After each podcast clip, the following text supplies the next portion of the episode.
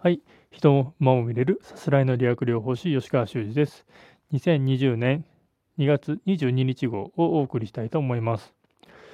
今日は朝から、まあ、筑波の方に行って郵便局に物を送りに行く。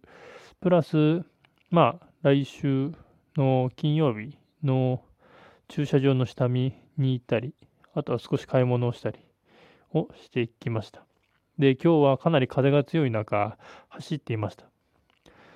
で、皆さんは追い風、向かい風、どちらが好きですか？という一つ質問をしたいかなと思います。一番、私も走ってて、向かい風、追い風、今日はかなり受けました。まあ、上り風、上り坂での向かい風っていうのはかなり辛いものがあって、まあ、全く進んでないような感じがありましたけど。で、マラソンとか走る競技はずっと一直線ではない限り、例えば行きが向かい風であれば帰りが追い風のパターンが多く、どうしてもどちらの風も受けることになります。で、一番私が嫌いというかあまり好きではないのは無風状態っていうのがあまり好きではないかなと思います。多少なりとも横風なり向かい風、追い風なりが吹いてた方が私は走りやすいかなと思います。向かい風の場合は、どうしても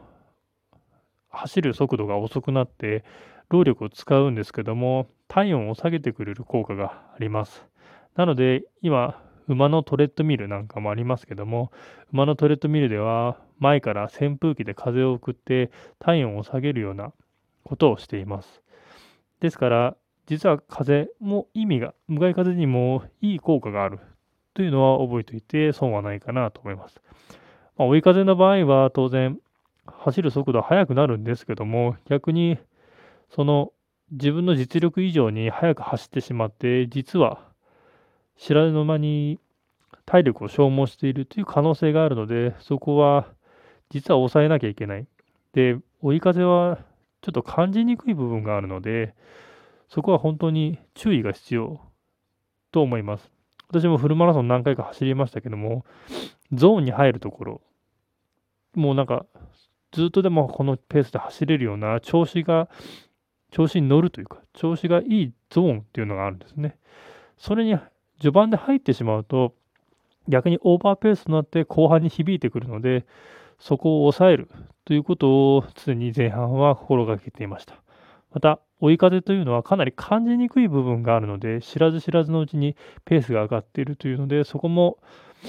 フルマラソンの場合は、どれだけ自分のペースを守るかが重要ですので、そういう風に惑わされないことが必要かなと思います。で、無風状態だと、本当に何も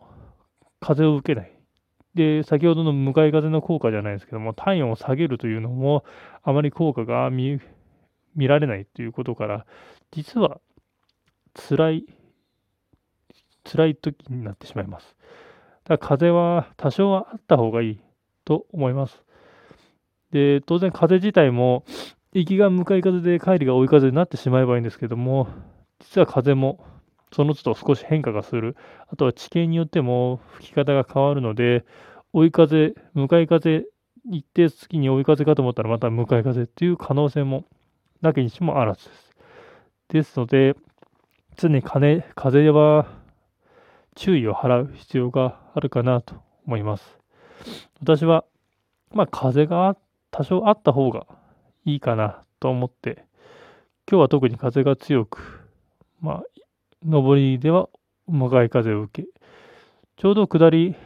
では、ま、横風からやや追い風というところを感じることができました。で、風を受けて走るというのはかなり気持ちのいいところなので、まあ、トレッドミル、まあ、ジムなど行って、トレッドミルなどで走るというのもいいんですけども、やはり走るんであれば、外を走った方が私は気分的にもいいんじゃないかなと思って毎日走っています。今月は、生涯でも一番通算距離140キロぐらいですかね。通算で一番走った月になるかなと思います。まあ、そんな思い出の2月ももう少しで終わりになりますけども、まあ、明日もまた走り、明後日も走る予定ています。それだけ習慣化しているので、私にとって走るというのは普通。で、風を受けて走るのは本当に